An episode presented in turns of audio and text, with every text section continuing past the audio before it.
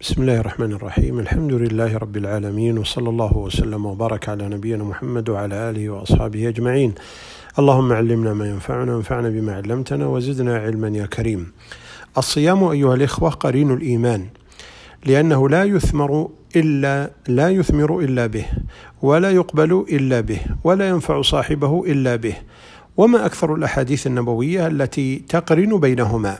يقول النبي عليه الصلاة والسلام من صام رمضان ايمانا واحتسابا غفر له ما تقدم من ذنبه كما رواه البخاري.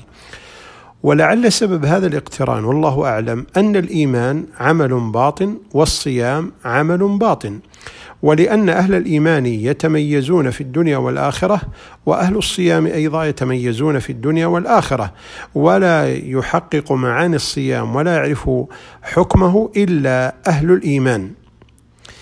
ولعلي هنا أن أبين بعض حقائق الإيمان ليكون الصائم على بينه من أمره فالإيمان هو تصديق بالقلب وقول باللسان وعمل بالقول واللسان والجوارح.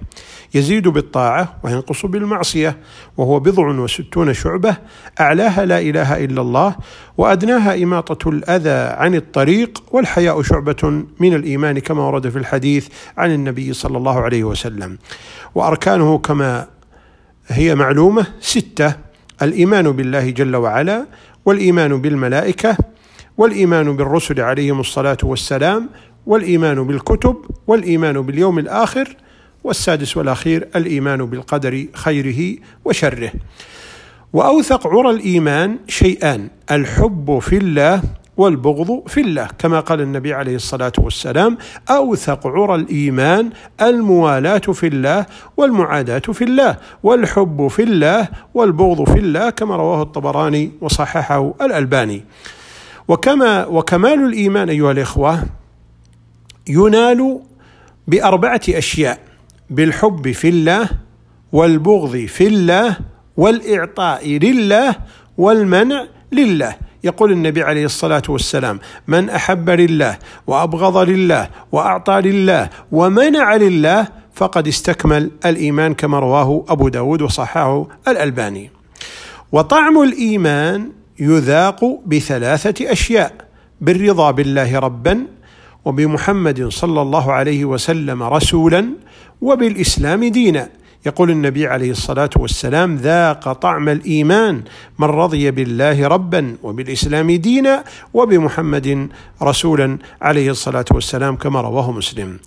وحلاوة الإيمان توجد بثلاثة أشياء أن يكون الله ورسوله أحب إليه مما سواهما وأن يحب المرء لا يحبه إلا لله وأن يكره أن يعود إلى الكفر بعد إذ أنقذه الله منه كما يكره أن يقذف في النار. يقول النبي عليه الصلاة والسلام ثلاث من كن فيه وجد بهن حلاوة الإيمان من كان الله ورسوله أحب إليه مما سواهما وأن يحب المرء لا يحبه إلا لله وأن يكره أن يعود في الكفر بعد إذ أنقذه الله منه كما يكره أن يقذف في النار كما رواه البخاري. وللإيمان أيها الإخوة بالله جل وعلا ثمرات كثيرة منها رفعة الدرجة في الدنيا. يقول إن يقول الله جل وعلا يرفع الله الذين آمنوا منكم والذين أوتوا العلم درجات. كذلك رفعة الدرجة في الآخرة. يقول النبي عليه الصلاة والسلام إن أهل الجنة يتراءون الغرف كما تتراءون الكوكب الدري الغابر في المشرق أو في المغرب. قالوا يا رسول الله تلك درجات الأنبياء لا يصلها غيرهم. قال بلى والذي نفسي بيده رجال آمنوا بالله وصدقوا المرسلين كما رواه البخاري. كذلك من ثمرات الإيمان بالله الأمن في الدنيا. يقول النبي عليه الصلاة والسلام والمؤمن من من أمنه الناس على أموالهم وأنفسهم كما رواه ابن ماجه وصححه الألباني. و أيضا الأمن في الآخرة. يقول الله جل وعلا الذين آمنوا ولم يلبسوا إيمانهم بظلم أولئك لهم الأمن وهم مهتدون.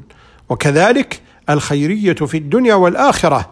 يقول الله جل وعلا إن الذين آمنوا وعملوا الصالحات أولئك هم خير البرية.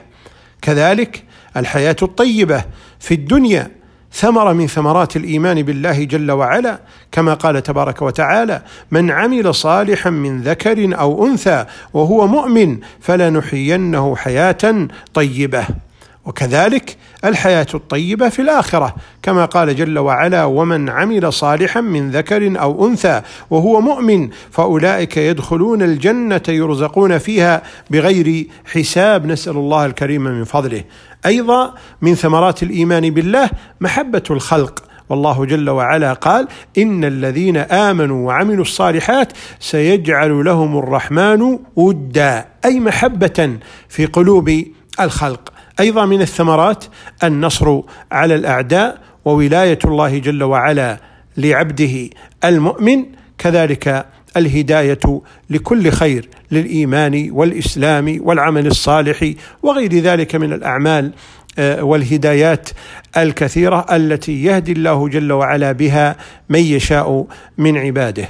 كذلك الحفظ من الأعداء والعزة للإنسان في دينه ودنياه وأخراه بالإضافة إلى كسب رضوان الله جل وعلا والاقتداء بالنبي عليه الصلاة والسلام وحفظ الدنيا والآخرة والرزق الحلال وثمرات كثيرة لا تعد ولا تحصى أيها الإخوة في ثمرات الإيمان بالله تبارك وتعالى فقط. فكيف بالإيمان بالكتب